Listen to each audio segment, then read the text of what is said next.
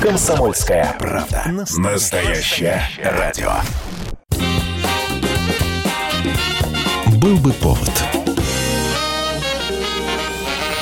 Здравствуйте, я Михаил Антонов, и эта программа «Был бы повод». 12 июля на календаре и рассказ о событиях, которые происходили в этот день, но в разные годы, вы услышите в сегодняшней программе.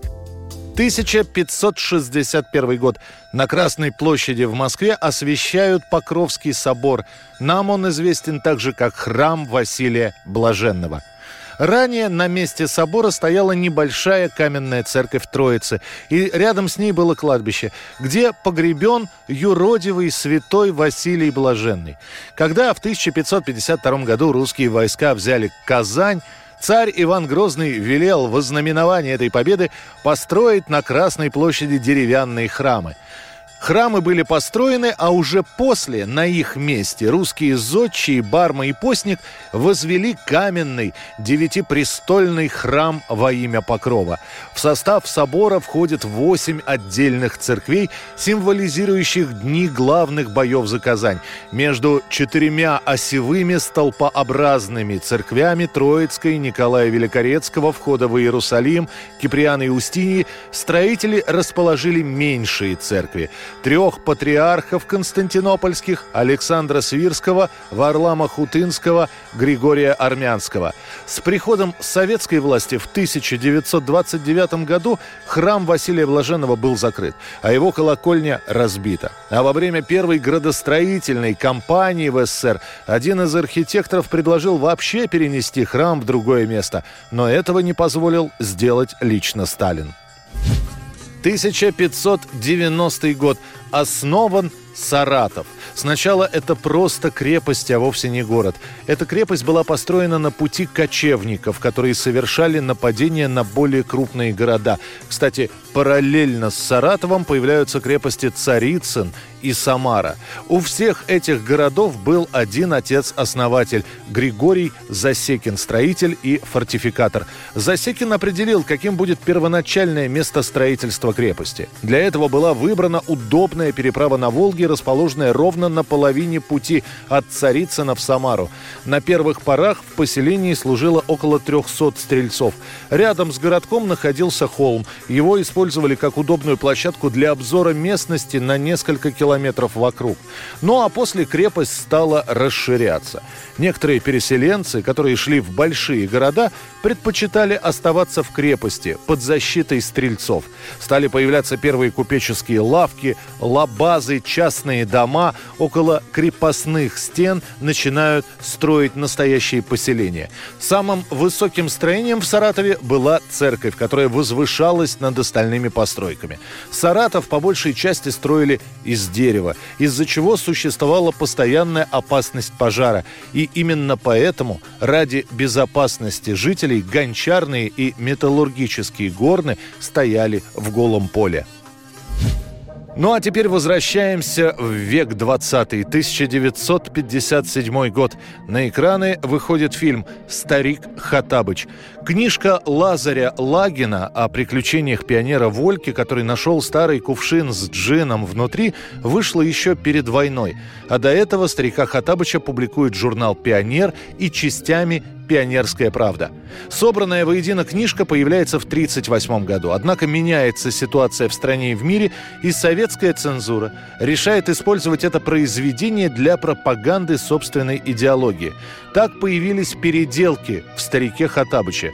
В 1953 году запустили кампанию по борьбе с космополитизмом. В рамках этой концепции в повести появляются монологи героев об ужасах американского империализма и индийского колониализма. Потом эти главы изымают и добавляют другие фрагменты про итальянский фашизм и капитализм. Но экранизировать фильм для детей по этой книжке решают все-таки по оригинальной версии. Я не знаю, кто такой Рано. Допускаю, что он достойный человек. Ну разве Рано освободил меня из тысячелетнего заточения? Нет, это сделал не Рано, а ты, о прекраснейший изволик. Тебе и только тебе будет принадлежать этот дворец.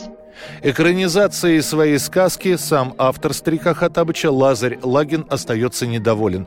Его дочь Наталья говорила, Папа был категорически против, чтобы по Хатабычу вообще снимали кино. Не хотел фильмов он по своим книгам. И мне внушил, чтобы с лестницы спускала, если приходит с киностудий. Я пишу для читателей, а не для зрителей. Лагин полагал, что нельзя передать мысли автора посредством киноэкрана, что в итоге и получилось. Ему говорили, не связывайся с Ленфильмом, там не умеют работать с детьми. Папа попросил было не ставить его в титры, но, к счастью, Хатабыча играл замечательный актер Николай Волков, и папа махнул рукой. Волков один вытянет фильм. Так рассказывала о начале съемок дочь Лазаря Лагина Наталья Лагина. В первые полгода старика Хатабыча в итоге посмотрят 40 миллионов мальчишек и девчонок, а бюджет всего фильма составит 3 миллиона рублей. По географии я, честно говоря, на пятерку не вытяну.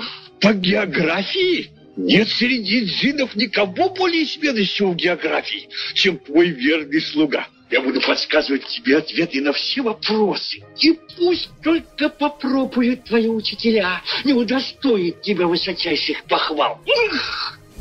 Год 1984. Издается приказ номер 361 Министерства культуры СССР о мерах по упорядочению деятельности вокально-инструментальных ансамблей, повышению идейно-художественного уровня их репертуара – Согласно этому приказу, руководящим органам надлежит навести порядок в деятельности ВИА и дискотек, установить строгий контроль за музыкой в домах отдыха, на танцплощадках, в ресторанах.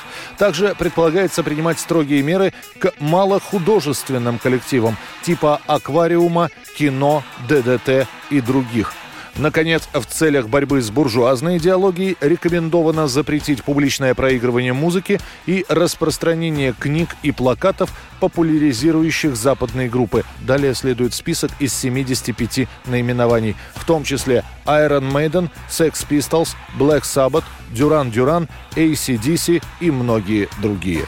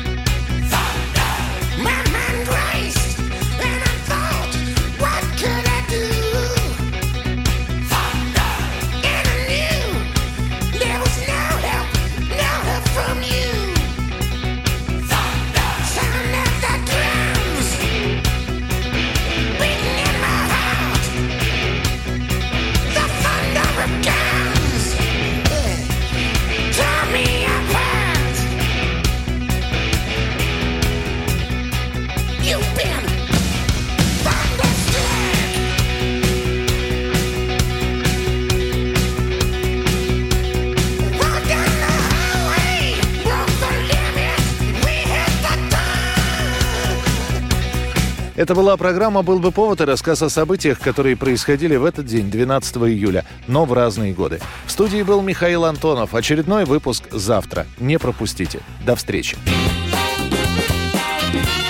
«Был бы повод»